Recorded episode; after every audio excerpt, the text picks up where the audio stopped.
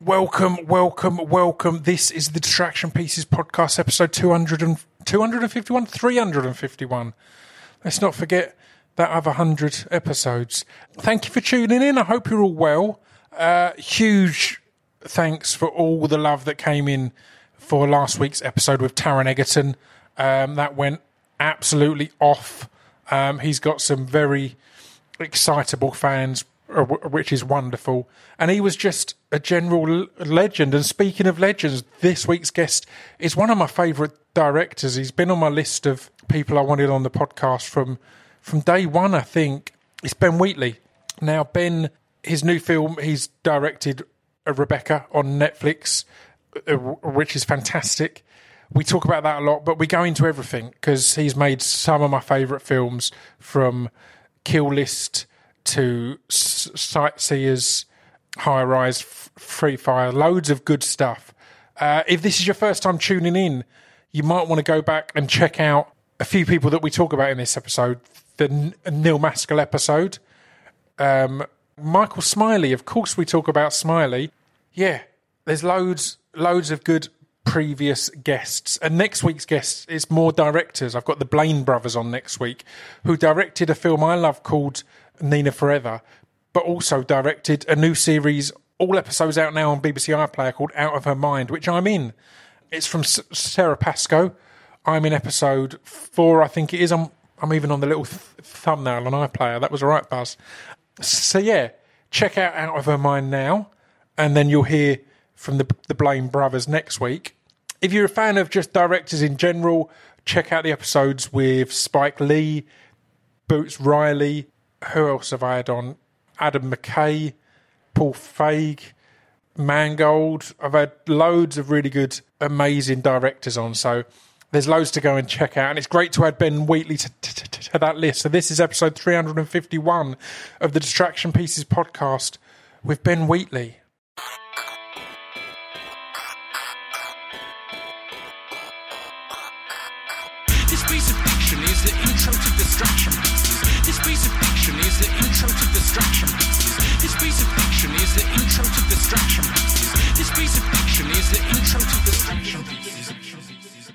Hello, sir. How's it going, Ben? It's good, man. How you doing? I'm good. I'm good. I'll, I'll introduce. I'm, I'm joined uh, today by Ben Wheatley. These kind of pandemic Zoom press conferences are interesting, aren't they? Do you prefer it or, or more or less? I think it's brilliant. I don't have to leave my house, which is ace. Yeah, it's quite ideal, right? Yeah, you know, I think there's lots of um, aspects of filmmaking that can definitely be improved by Zoom. Yeah, yeah, yeah. I think you're right. Um, it's a weird one because most of your films pr- previously have come out in cinemas, and you'll have a physical press j- j- j- junket around them. Has it made it feel any less r- real? I guess it's on Netflix and it's yeah, it's over Zoom. Well, I think if you look at like Field in England and Colin Burstead were kind of Yeah. not dissimilar to this kind of thing, where they were yeah, they were like split. Like I think that Colin Burstead was just like a little tour of, of cinema tour, and then it was on telly, and then the um, England was simultaneous. So it isn't actually that different, to be honest. It means they don't drag me out to America to do a load of press, which is a blessed relief, you know. So I don't have to go fly. Which, which what usually happens is you fly for to to LA like eleven hours, and then you go in a hotel, and then they do phoners. So you Yeah. go, why? I could have really, I could have done this from home, but you know, yeah. Are you really s- saving that much on long distance calls by f- flying me here to have them local? Yeah, exactly. So there, there's a bit of that goes on, which is it's very hard to understand why they do that, and and and is despicable in terms of the destruction of the rainforest just to do a few uh, phone calls. You know, Yeah. But how are you finding, I I guess, the current situation in in general for film and TV and stuff like that in particular? It does seem to put everything on hold or in limbo or question marks over it. Are you happy to be kind of at the end of a project rather than in the middle of or starting or? well, I during the first week of lockdown, I had a bit of a freak out, and then I and then I thought, oh, you know, I'll, I'll keep myself busy by writing. So I wrote a I wrote two screenplays, I think, during the first couple Right. of months, and then we made one of them in August. So shot Oh, wow. one at the bottom of the curve. Which, Yeah, looking yeah. back, seems like the most sensible thing we could have done. Um, yeah, definitely. so we did this thing where we kind of bubbled the whole crew up and bought out a hotel and put everyone in there and shot this thing out in 15 days. So it's been pretty productive, really. But then, to be honest, it's not much different from normal my normal rhythm of my year. You know, if I'm not filming, I'm usually just indoors or or mooching about. So the actual lockdown itself it hasn't impacted me that much. It just means I've been going into down into Brighton less and having no cups of coffee in coffee shops. So that's Yeah. me. Yeah, well, that's that's that's not too damaging a difference, I guess.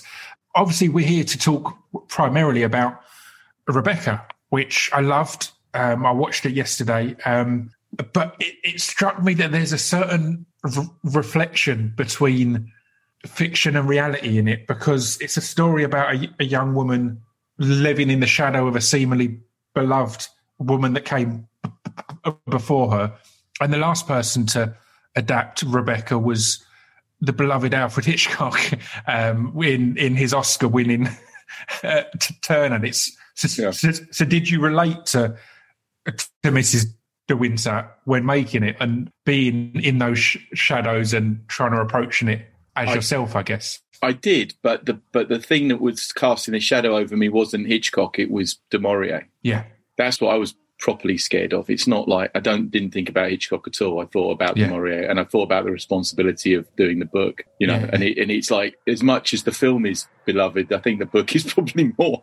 You know, and and you know, Yeah. and more people have read it, and it's in it and it's very present in people's lives. You know, and I think that the responsibility of that was if there would be anything that would kind of give me pause, it would be that. But I think the thing is about, I mean, I'm not really the kind of filmmaker that is, you know, I, it's difficult to answer questions when you, you think about, you know, what's your, what were your uh, influences or references or stuff? Because I don't really think like that. It's more like a kind of, I put myself in the situation of the experience of making the film. It's a reaction to what the, how the actors are performing, how the, how the camera is moving and in the space and being a filter for all those things. And that's my more my process. So in terms of like, you, you know, not being a, a postmodern filmmaker who like watches loads of movies and then tries to break down the shots and put them back into other films. I don't really, that's not really me, you know. I mean, obviously, I watch my, my own stuff and go, "Oh God, that looks like something from that film. I must have done that," you know, kind of subconsciously. But it's not. I was going to say uh, it's all in there subconsciously, right? It's all Yeah. that you absorb naturally, and that's going to influence your yeah, your definitely. approach on it all. but more on a granular level, isn't it? Of like you've you've it's a lifetime of watching, but it's not just films. You know, it's it's reading and it's comics and it's video games and and painting and and everything. You know, and then it all it all kind of is crushed down into the kind of um your experience and and then your own personal experience and then then that's like squeezed out the other side as the film. Yeah, yeah. I mean, and again, it is. It's all that stuff. That's exactly as you say. That's there subconsciously and in small parts. As soon as I got the idea of you as a filmmaker being in the, sh- the sh- in the shadow of a book, it made me think of Rock Hudson in Seconds. Yeah. one of my favourites where he made that, and you kind of find out years l- later that it was reflecting. Although it's this weird sci-fi, it was reflecting his life at the time because he was.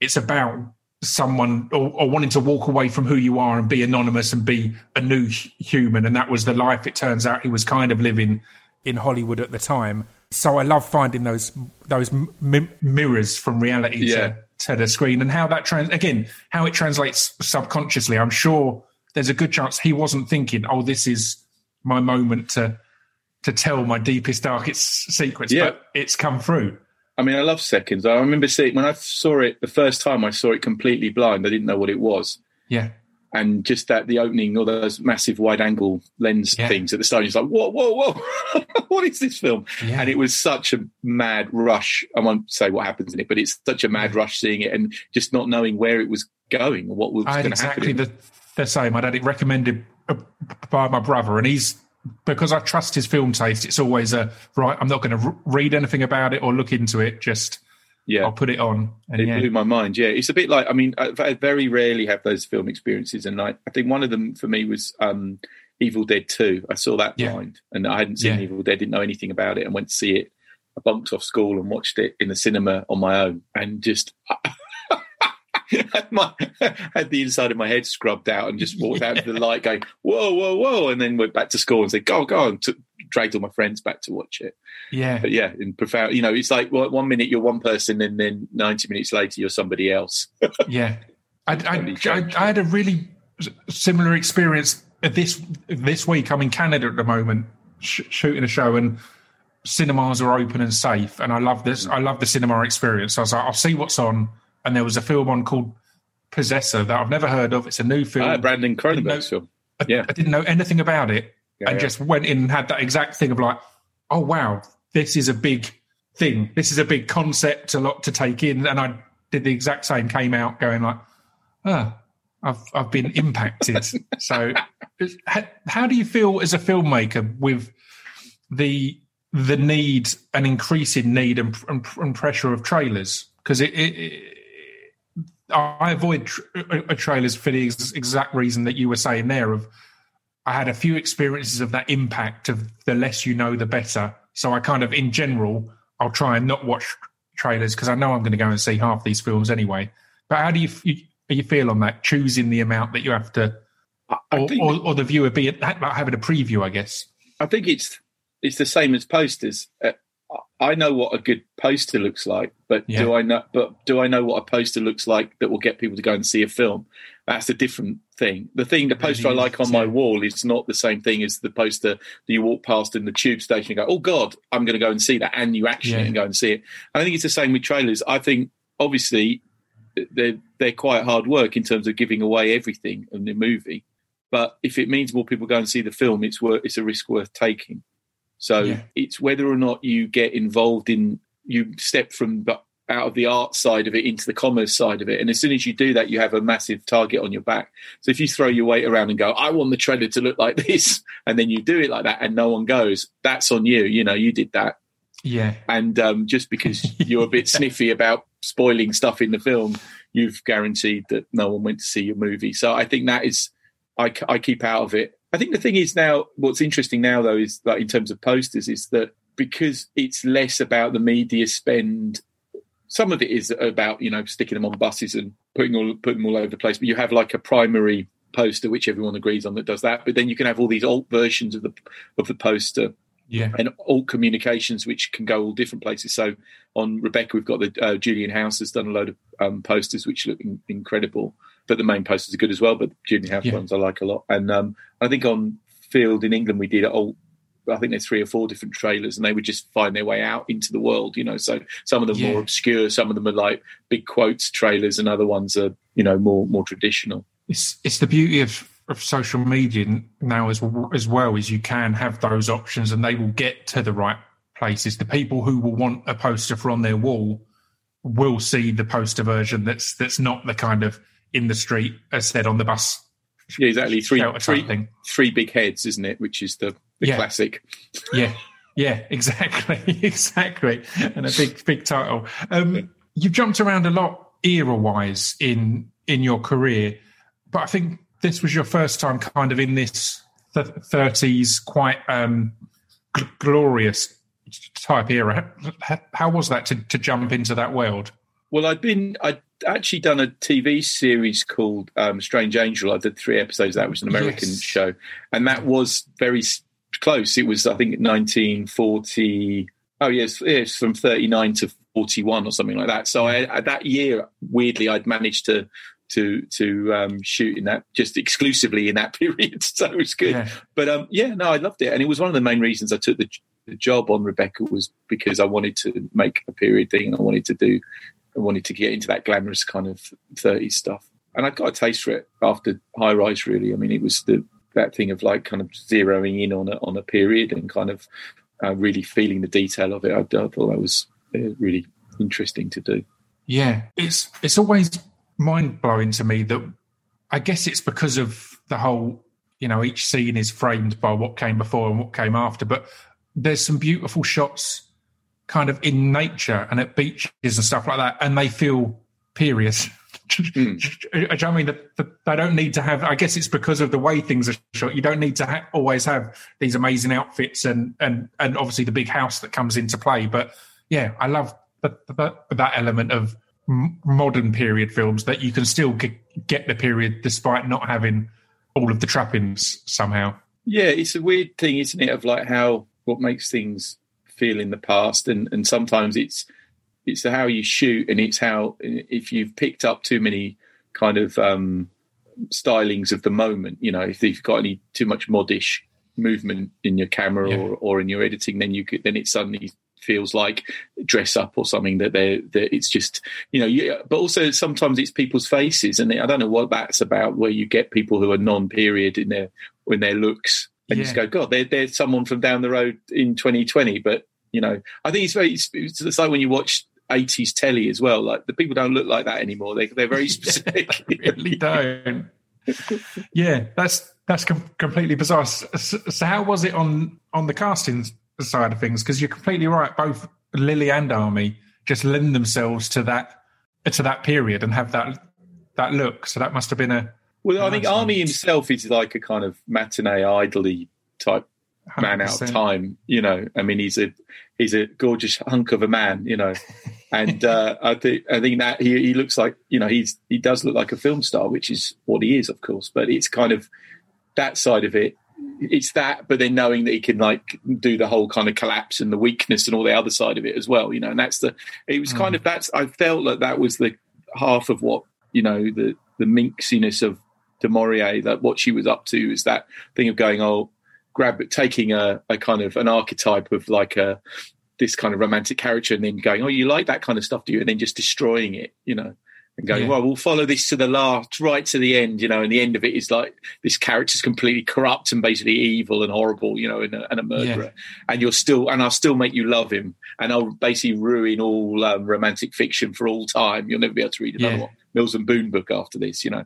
I think that's, uh, that was- that was part of it you know. It's kind of the beauty of it in the writing is that as you're watching and trying to figure it out, it it goes in loads of the directions that you might be thinking is the worst it could go in, yet somehow doesn't feel like it twists.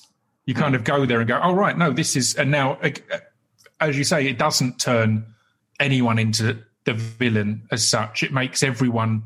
Just makes you understand people more, which is is it's such a modern trait in writing to try and have believable and relatable villains or or, or, or, or, characters along the whole spectrum. So it's it's what makes it so astounding from the time it was from that Yeah. it's not this simple. Oh, now we've we're going to turn out that this person is good and that person is bad.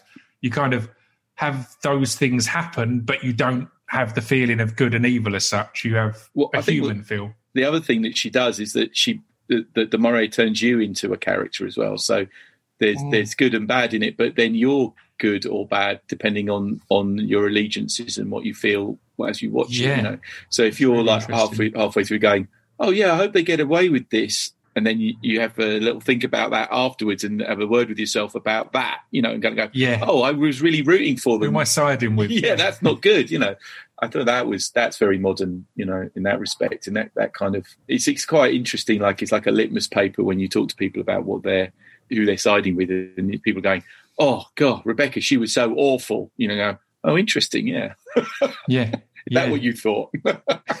Is that your opinion? Um, how was it working with uh, Lily James on this? Because I thought her performance was great because I think she's so, so naturally, in previous performances, so naturally lovable and likable, but she had to play more of a stepped back, more of a, a inside herself and meek person, particularly at the start of this. And yeah, I thought it was it was fantastic there for her to to get that. How did you know she, she was r- right for it, or or or would get the performance? I guess. it was free conversation. You know, I kind of I've met her met her several times and we talked about it, and I think there's like a fine line between good directing and good casting. You know, and I and I, and I I know that I'm pretty good at casting, so I, I kind of I, I felt that she would be able to do it, and that was it. And that's Yeah. just a, chemi- a chemical, but that's not exactly a, a great leap of.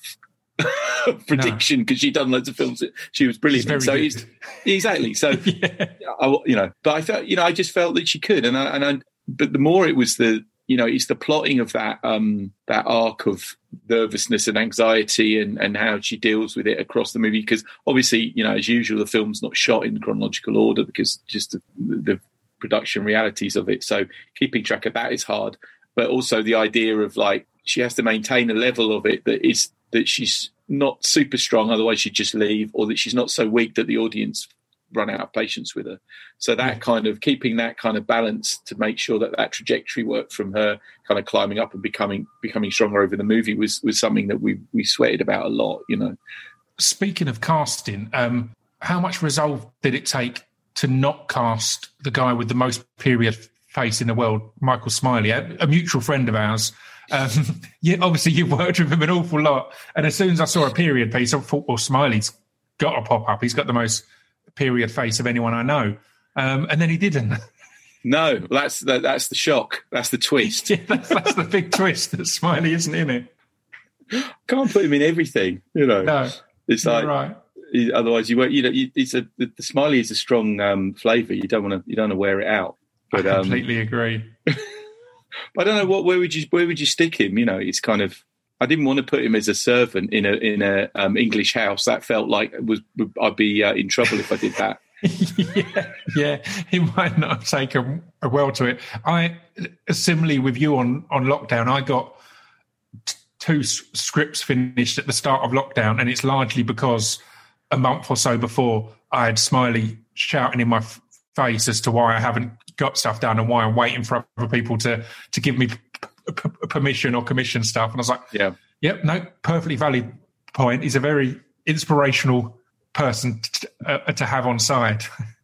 yeah. I mean, I think I think it's true though. It's like that that having that space. I, know, I mean, it's hard to talk about the lockdown stuff because you know that so many people have suffered horribly and it's been really, really grim. But Yeah. it's also, you know, I, I didn't mind having a bit of quiet for a bit. Mm. You know, that was good, and I got a lot of work done, which was, you know, work I probably would have had to have done anyway during that period. But you know, Yeah, just just knuckling down and writing. You know, distilled and focused in that in that time. You can't escape it as such. yeah. Although I didn't learn the keyboard, that was one of the things I was going to try and do, Right. But which is a Is- disaster. You know, Is No. there anything else on your list of, of what you had planned at the start? I've got mates who plan to learn to do a headstand, who learn Yeah. to cook, all sorts of stuff, and none of them have happened from what I've seen. No, I lost. I think I lost about a month to this game called Factorio. That was bad. Right. I'm Um, not familiar with it. Well, it's like a digital version of heroin, basically, and it, Right. and it's very. Right. It, it just never. You just can't get out once you start doing it. It's terrible. Yeah. It's an organising game, Right. which I'm not very organised, and this is just like, just oh my god! It's all about like factories and like little um, conveyor belts. I'm really selling it hard. No, it's, it sounds amazing, and I've just had the production arm on push three weeks, so I'm I'm sat at home for three weeks in my Airbnb. So that could be the you could have just saved my my life. Basic, basically, it's like fast forward. So if you want to lose two hours, you just put this thing on, and go, Whoa! and you, you, Exactly. you, you're basically pissing your life away. You know, I did, a, I did a transatlantic flight with it, and uh, literally, I uh, flight to LA. I got on the plane and turned this game on, and then I, I was there. I I had, heard the wheels going as we landed. You know, I'm making a note of it on my phone now because that, that that sounds perfect. And so, how did you find? Because it it must be good to choose to um, pass on the on the amazing treat of the effect that flights have on film watching. I find if I watch a film on a plane, I'm more emotional. Yeah. Like there's films I wouldn't cry during, yet if I'm on a plane, it'll have me in bits. So Well, look, my I flight cry- time, my transatlantic Atlantic flights tend to be what films do I want to get the ultimate emotions from by putting on now? look, I cry at adverts. You know, so I'm, you know, I'm. I'm, I'm an easy mark. But the the one that devastated me a few years ago was um, Red Turtle. Have you seen that? I've not. I've got it on my on on my watch list. Did it get you? Sobbing, sobbing, and uh, I, yeah. I thought you were going to uh, uh, uh, tell me the advert that made you cry recently, but I genuinely the one where the old man is going up the stairs to his wife, and then and then she's not there. Honestly, it's it's it gets me every time. Um, speaking of of you know Smiley sh- shouting at me and saying you shouldn't wait for for, for permission from anyone.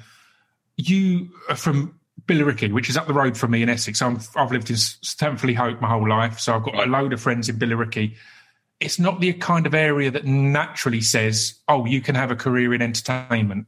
Um, you're kind of more being, yeah, groomed for other things. So, what was your route, kind of, to go in? Right, I want to, I want to make TV and films, and I'm gonna.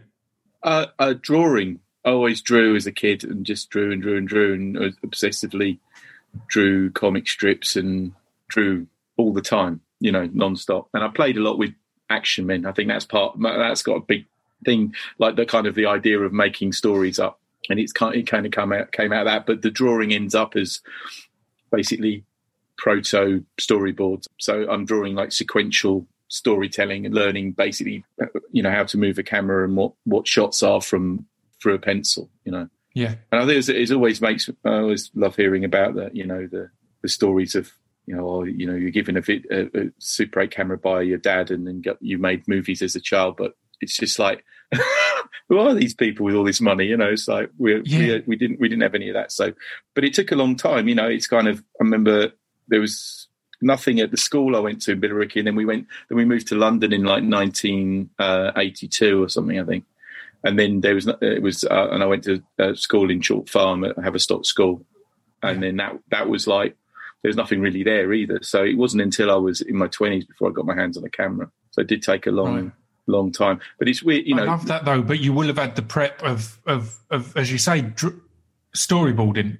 Yeah, well, essentially, thousands of pages of drawing, yeah, um, yeah, and and sto- making stories, writing and then drawing the pictures, which basically yeah. just turns into scripts later on yeah. and storyboards. So, and I kind of it was like almost an innate, like a need to, to make film during being at comprehensive school, and I was just like going, I, I but I didn't know how to do it. I didn't, you know, didn't know where you would get the bits or what. And it was also abstract, you know, that yeah. even the idea of like editing, I didn't have a clue what that was. I didn't yeah. know how the pictures got from cameras into the onto screens or but, which seems ridiculous now but you, i think it's like there's no there was literally no books on how to do it yeah and and there was no obviously no internet or stuff and the f- film school you can get into till you're 26 i think which is the same still so there was no film wow. courses or anything you know yeah but you know it's boo, boo-hoo an old man remembers but again there's the, the there's a beauty in that because it meant that when you could get your hands on all that stuff, as you said, you were really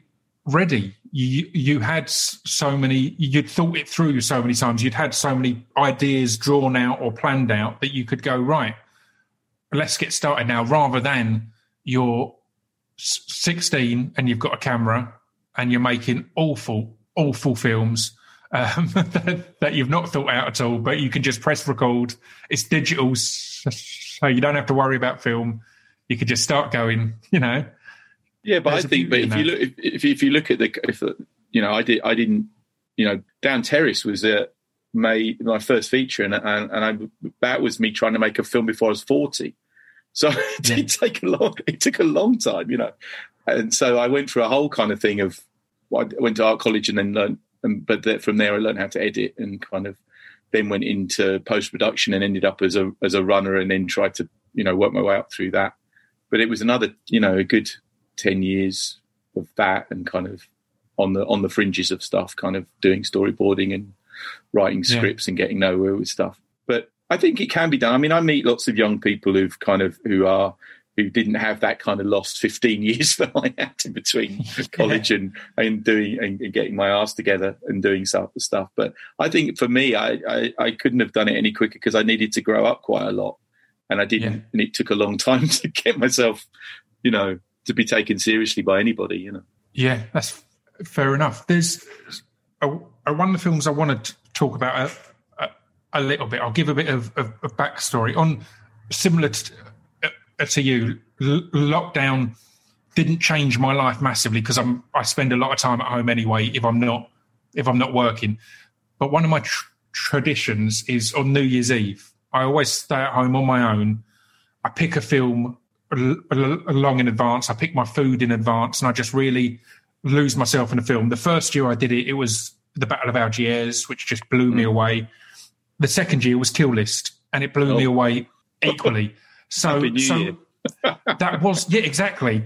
But that was the one that kind of seemed to get you really on people's radars and grab grab people's attention. It seemed to be a hit in spite of it not necessarily being meant to be a hit as such. It felt like it got that cult following uh, quite quickly.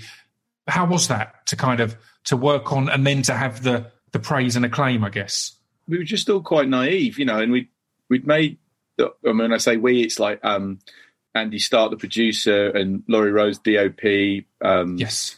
everyone who worked on and Amy Jump who'd worked and Rob Hill and you know all these people everyone had worked on Down Terrace you know which was only a few months before you know um, Yeah. which was the first film that we just made in eight days and and that had done far better than we thought we was going to do and it got all awards and bits and bobs like that so that kind of helped get this kill list thing made and I just I just didn't really know. I mean Andy had been saying oh you should make a horror film. It's going to be an easier thing in terms of distribution. And like the, the down terrace was a british crime film which is about the most unpopular genre you could make at that point you know? Yeah. and you go well this time okay we did it and it worked. So why don't we just make a horror film? So i, I basically sat down and tried to make something what you know wrote down the things that would scare me and then and, and made it out of that work backwards from that. Wow. Love Um, that. And I thought that that would be that's how you make horror films. I thought you know, and you make them as horrible as possible, and you just terrify people, and that's that's it. But it kind of wasn't what it was. You know, it was a it was almost too horrible or too scary and too aggressive. You know, and what what what horror films are are more like is more like they're tropey and they kind of weirdly comforting. You know, because you know what the plot of it is. You, you know Yeah. what that story is. So there's a whole side genre of horror which is more like comfort food that you're just going back for the same thing. There's nothing wrong with it, but it's just a thing, you know, Yeah. and has rules and and and there was something just very aggressive about Kill List. I thought, you know, and, and I didn't really think about it at the time. It just it was right straight straight out from the id kind of thing. I saw mm. it. I hadn't seen it for years. I saw it a couple of years ago, and, and just I just couldn't believe how cross it was, and like how aggressive and and bad tempered it was, and bad tempered Yeah. to the audience, and all this stuff. So it was a, it, yeah. I mean, we just made it in a kind of. I think it was a three, uh, 15 day shoot, something like that. So super Yeah. fast, and Amazing. um, we're just getting to know. I mean, I, I kind of knew Michael because he, Michael Smiley because he'd been in um, Down Terrace, but I didn't know him that well, and I and I knew Ma- Neil Maskell and and MyAnna Buring from um, from doing a show called um, uh, the wrong door, right? Yeah, All of the them were in that. Yeah. yeah, yeah. So I kind of met them through that, but but we were all getting to know each other. We didn't really know each other that that well, but it was like a like a super intense kind of period. Mm. Um, but I think like for most of it, they thought they were making a comedy, you know, and and they, we were having such a good laugh. And then when we did all the the, the hammer sequence stuff, and I just remember everyone just looking at me like, "Oh, this is this is not what we thought we would. what is this? It is horrible. This is really horrible." I'm like, oh.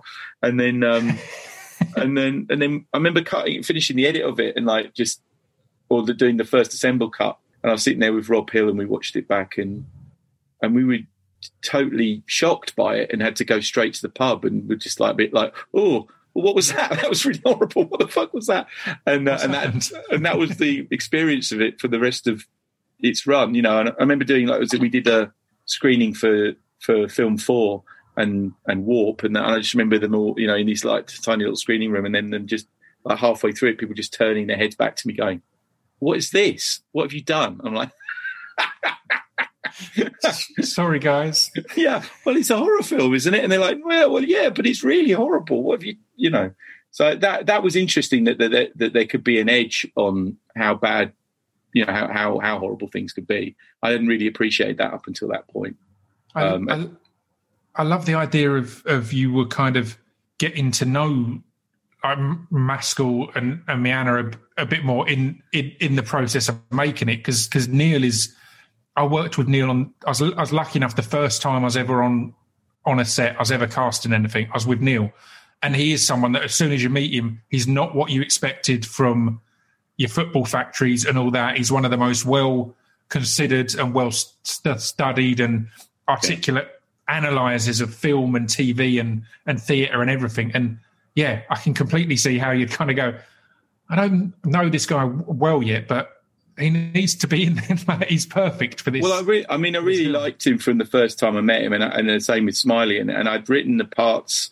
I'd written the the other thing that made Kill List was this idea of like I wanted to make a film with them in, you know, and what Yeah. are their relationship with all three of them? What, what how are they related? I was going, oh well, he's, she's it. probably married to him, and he's probably the mate, and oh, how's it going to work? And then I'd, I'd I'd written a thing, a treatment for something called Get Jakarta, which was going to be Maskell going off to Jakarta and causing all kinds of um, trouble. Obviously, on a you know pun based scripts are never the best way to go, but but that but a lot of the plot of that was what ended up in Kill List as well. So that Yeah. when you introduced the the smiley element to it, and then but then they became really good friends afterwards as well. You know, that, that, Yeah. that was really lovely to see. S- start with the pun and then remove it.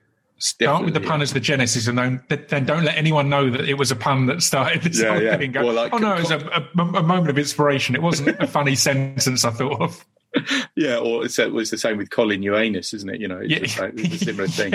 I got talked out of that, and I shouldn't. I shouldn't have. I shouldn't have been weak. I should have carried on with that as the title. Or it was on the um, on on on the clapper board. No, yeah, it was right. It was right up until the the film was had its titles put on it. because another person I want to talk about because this is this is awkward to admit now, but uh, when I moved into acting, I, I made a list of people I want to work with, from actors to everyone else. You're on the list, but so is is Laurie Rose, who I think is just his work is amazing. And again, part of it is I became exposed to through being a fan of your work, but there's been so many things over the years that I've then looked and gone, oh, that's that's also Laurie. So, how did that relationship come about and and maintain? Because you've you've as have you worked together on everything you've done or the bulk of? Yeah, most stuff. Yeah, I mean, it, Yeah. It, basically what it was was that I'd been filming stuff with a DOP called Ben Joyner, who's a good good mate, and he um and he brought this guy along who was like his uh he was acting as an assistant but a grip or something and, and bits and bobs and that was Laurie and I didn't we said oh, no, no. and then years later I was doing another thing with um Ben and he and he couldn't do it and he said oh I'm, uh, my uh, I know someone who can do it so Laurie turned up to, to, to shoot some bits little bits for BBC uh, BBC viral thing and we got on all right and then we basically like, it's the grip. I want to do. Yeah, it's send me the grip from before. What's this guy doing here? and he and then we back in the day when you know that Facebook wasn't like a horror show. You know, we became Facebook friends, and and um, he posted this thing going, "If you've got a script and I've got a crew," but I knew whose crew was. It was going to be Bobby Entwistle, the sound whose sound that I've been using working with for years anyway, and you know various other people. So Oh, I went, "Yeah, I've got a script," and it was Down Terrace, but it was Right. he thought he was making a short film. But it was a feature, so that that's how it happened, you know. And so and it, it. and and like the, the you know the, the prep for Down Terrace was you couldn't even get in the day before into the house. I think it was because that it, Rob Hill's who, who stars in it, his brother Dan was getting married, so they him and his dad who's in the film as well had all gone on a stag do the night before, and then they all turned up, and then we got in that morning to film it, and then we had eight days to film it and just to smash through. So no one we didn't really know each other. No one knew each other for that. I mean, I've known Rob for years, but no, and Yeah. Laurie and I didn't know each other at all and it was such a you know that that whole making that film was such a rush, a mad experience. I think mainly due to drinking quite a lot of um, Red Bull, like Indonesian Red Bull or something that had turned up some dodgy tray of it. So we were all a bit like, Right milk. Yeah. And it was, uh, and then we, and then I edited it, and I looked at it and went, God, this is really, really good. The camera works really good, and I kind of hadn't really appreciated what what it was that he was doing at the time because it was just like get through it, and then that, and then it, then like saying before, that's kind of that's that the relationship started from there after after Down Terrace was done. So is is, is that this because how does the relationship work from from the the starting point of, of putting a, f- a film together? Because obviously you you are an artist as well, and, and, and that's where you as as you said you, you had your you for that.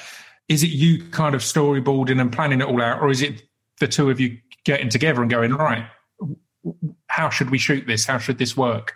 It depends what it is. I mean, like half the films are handheld and done Yeah. in a dog dogco style, so that's much more like and and done sh- quick. So there there's Yeah. kind of a certain amount of you know shorthand in terms of um, I know that and I, I trust the kind of roving eye of of Laurie, so I know that he's gonna if I say oh.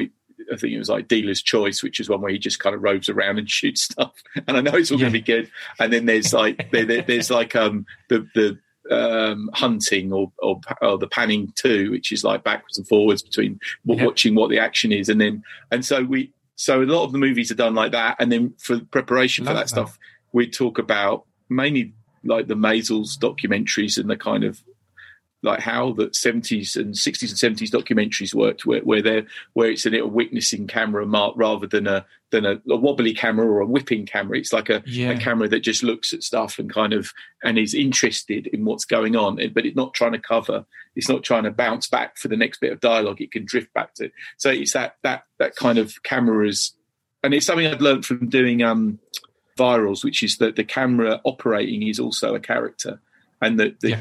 How the camera moves is uh, the, the, the cameraman and the operator needs to be talked to as if they were um, a performer rather than just a technician. So the, the, the soul of what they're doing is important. So that's like Down Terrace, Kill List, Sightseers, Field in England. And then Field in England like was the first film we had like a bit of dolly equipment. So we had a little bit of grip. So we, Laurie bought this thing off the internet that clipped onto a ladder that was like a bit of a track. So we had that was the first tracking shot, smooth tracking shot that we had. And then after that, it then becomes like the, the later films are more storyboarded. So so no storyboards up to that point, and then everything is storyboarded from that point on. That's fascinating. Um, you touched upon sightseers. How was it to go from Kill List, uh, which you've you've said yourself is is is horrible? Um, it's, it's, quite aggressive to the complete opposite of making a film about some serial killers that is just l- lovely. It's really nice. Everyone's pleasant, and you don't have that. It's it's the complete counter of of, of Kill List, I guess. Yeah, well, I kind of got the job before Kill List was finished, so I got it on the back of Down Terrace, Right. and I knew that Kill List was going to be a bit, it'd be heavy, and that it needed an antidote to it. Otherwise, I'd be stuck making films that were really grim. Do you think Kill List would have lost you the job if it had come out before Sightseers? I know it lost me some other jobs for sure. Yeah, I oh, mean, Oh, really? there was other there was other big comedy stuff that I didn't get because of it, Wow. and was told specifically. Yeah. you know, you know, the star saw your film and said, "No fucking way." Look So what you've done. so so but it was a it was a conscious decision you know i thought i need to do a comedy to balance this out and then that's really the beginning of this kind of jumping about making lots of different types of films kind of strategy that that happened you know the first two were kind of they, they were reaction down to us to Kill List was a reaction back and forth between the but it, but after that, I was like, oh, I, it, it, it makes more sense to kind of seek out, and certainly if you're setting up your own productions, then why wouldn't you do stuff that was stretching you and going as far as Yeah. different as possible? Because that, that comes across as well. Again, like when High Rise was uh, announced or when I saw the trailers, I was like, oh, wow, this doesn't feel like w- what I know a Ben Wheatley film to be. So, how is that to kind of, particularly a film like that, that was so clean looking and so and, and, and so slick and again the beauty of a concept that restricts you to one building is is Yeah. so much fun what made you go there next i guess We'd been developing a lot of different stuff, and I I think it was as mad as I, I was sitting in the front room and I saw it on the shelf, and I just pulled it off the shelf and went, "Why? Whoa, this hasn't been made. That's weird." And then I think and then I phoned I phoned my agent and I said, "What? who's got the rights to it?" And he went Jeremy Thomas, and I think within two days I was talking to Jeremy Thomas about it. It happened Wow. really fast, it went really really quick, and then it just got financed really quick as well. that's amazing Yeah, it was really mad. And I, I went to, I remember going to see Jeremy with Amy. He went, and you know, there was the, the we were chit chatting about it, and and and she went, look, I'll write the script for it, but I don't want to be paid. And if if if you make the film, then pay me. If you don't, then that's it. And it was just mad. And he's like, Ooh. and so she did it like that, and just delivered this script, the final, you know, done, and it allowed it. It kind of just cut through everything. So it meant that the it wasn't like a it didn't go into a load of development. It just was a thing that- Yeah. just a big lump of thing that was done straight away. Yeah. Make it or don't make it yeah that's thing yeah and she said i don't the on and off. Yeah she said i don't want money for stuff i haven't done. So i'll do it. I don't want bits of dribs of drabs of money. I just want the you, i'll do it and you pay me for it. And that's how it's going to Yeah. work which I, I, was, I thought was pretty bold. It was good. Yeah. You know? I love that. So, uh, I mean, it, it it leads naturally on on now. How was it then going on on to Free Fire? Because that was one. Was that the first uh, uh, a time you worked with Armie? yeah I'm guessing. Um, and B- B- Brie Larson, obviously amazing in there, and Cillian Murphy. How was that? Because again, it's it's another one that as soon as you see the trailer, you know it's just got that feel. It's just some great characters all in a big situation. you know. Yeah, I mean, it's something I've been thinking about for a long time. That kind of procedural, like cl- close quarters um, combat stuff, and I.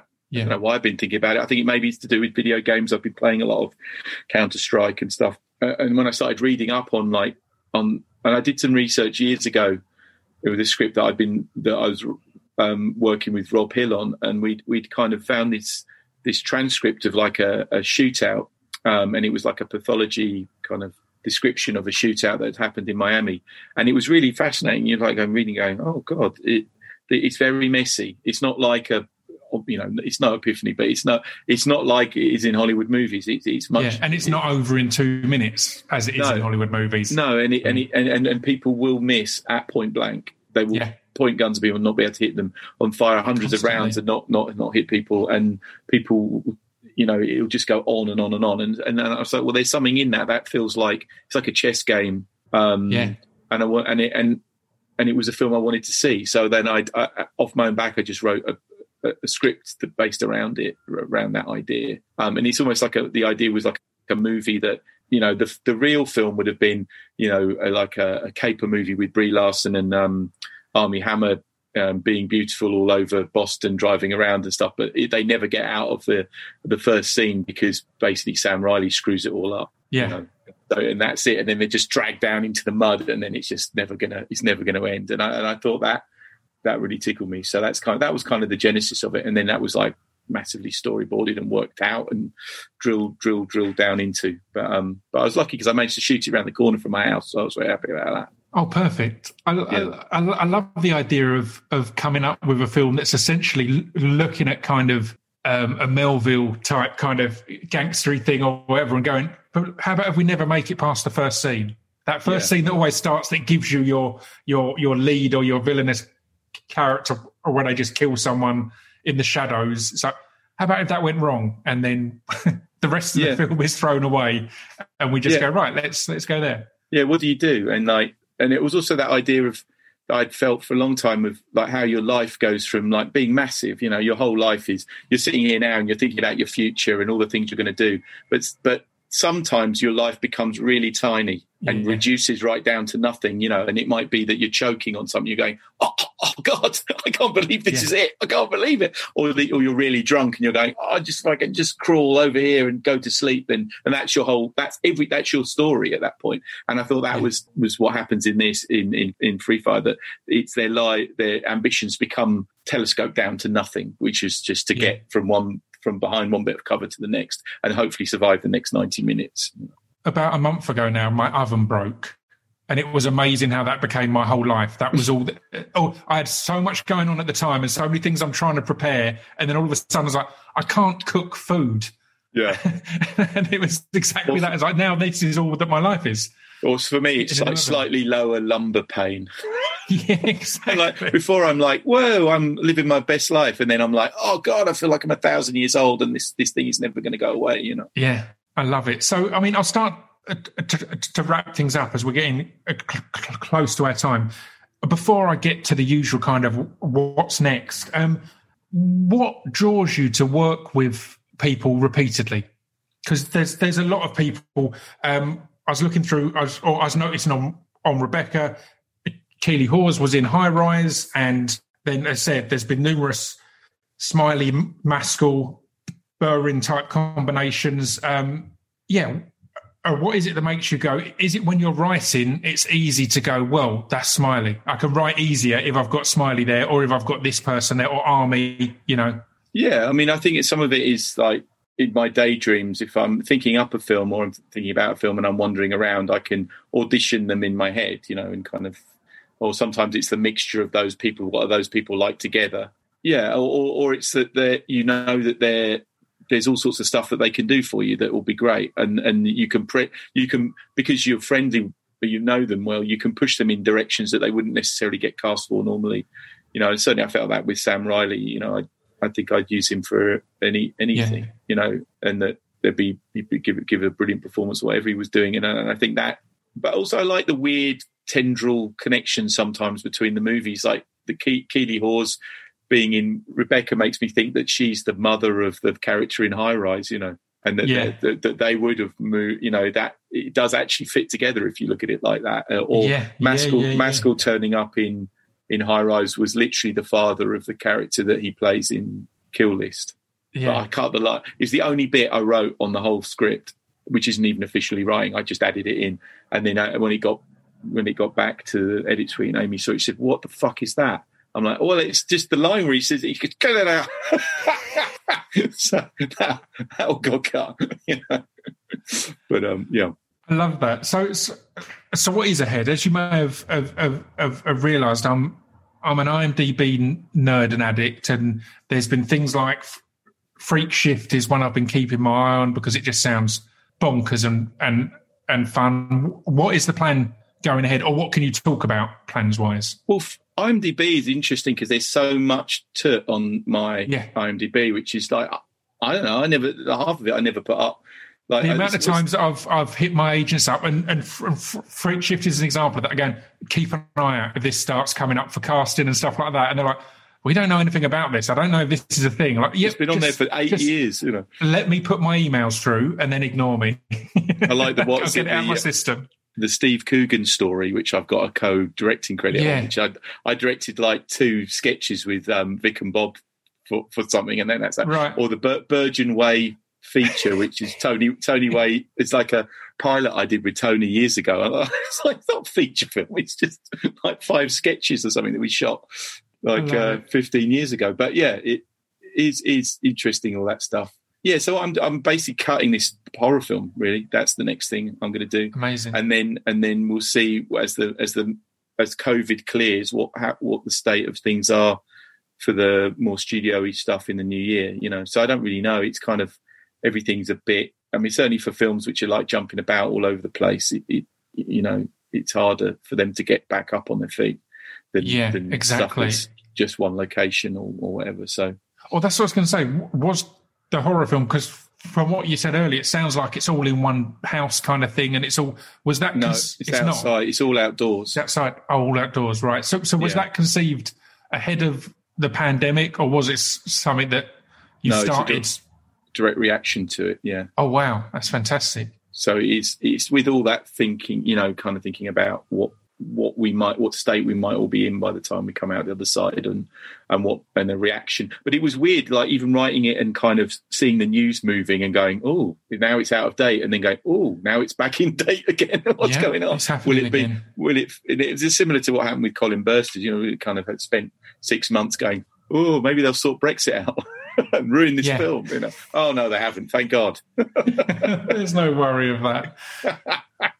so uh, yeah, I mean, that- it is. I like that stuff. I like that. I think that with the current technology, you can make stuff that's that's immediate in a way that um, the cinema hasn't kind of managed to do over the years. You know, usually, it's Yeah. and that's the, the the drag is basically distribution usually because it's like it's a two year or a year and a half wait before stuff Mhm. comes out. But there could be a more like agitprop like cinema if we wanted it. You know, you could be. Yeah. You know, I, I remember when we did Colin Burstead, we we shot it in January. It was finished in February, so it could have Yeah. been it could have been out in March, and it would have been like ripped from the pages of the newspaper. You could do that, um, Yeah, completely. but hopefully that's something will happen in the future. I think. Yeah, it's going to be interesting to see how how s- cinemas recover and move on anyway, because it's the reason they've had to close is because of the reliance of blockbusters. As as Cineworld have turned around and said, it's because the Bond film has been pushed back. and We're now closing, so hopefully there will be a a, a wider spread, I guess, of, of cinemas who are relying on independent films, on on smaller films, on on mid level productions, rather than simply we need we're, we're going to open because because Tenet's out, and then we're going to close again until Bond comes out. it's kind of is that Yeah, a but- cinema or or uh, uh, just one screen? yeah, or it's or it's that thing of like a lot of it is about um, all the money gets made on the coffee and the cake and the beers. You know, that, Yeah. that, the tickets like a lost leader in a lot of respects. I think sometimes Yeah. you know Completely. certainly certainly for indie cinema, it's like that's the when you actually having having made a lot of movies that have been in cinemas and seen the tickets, seen the returns.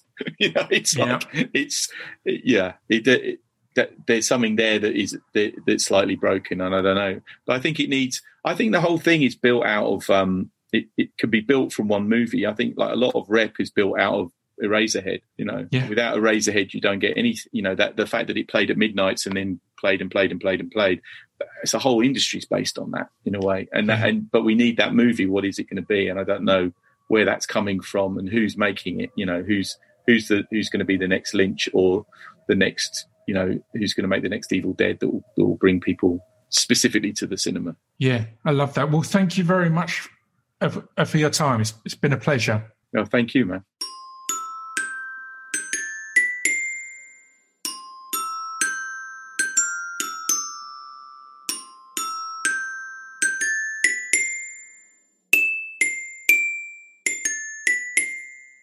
You've been listening to Scroobius Pip's Distraction Pieces. There we go. That was Mr. Wheatley. I hope you enjoyed it. Um, the game he recommended in there, Factorio. I got to warn you, I lost a weekend to it already. I, I, I was chatting to him a couple of days after after we recorded to get the exact because I thought I think I repeated it as as Factorium, but it's Factoria or Factorio. I'm not helping, am I? But yeah, he warned me it was an addictive one, and ye gods, is it an addictive one? It's good fun though. As I said, that was Ben Wheatley. Go and check out Rebecca and other guests that are mentioned in there on in the back catalogue. We've had loads of good people. Tom Davis, I think he's in Free Fire, so I think we talked about him. I can't remember. I can't remember if that was on or off air. But yeah, loads of good people. Have a good listen and tune in next week for the Blaine Brothers, the the first brother duo I've had on since the b- brothers. Another great pair of directors. They were on the week before Robert Eggers, who's also an amazing director. So yeah, I will see you all next week. Thank you for tuning in. Stay safe. Have a good one.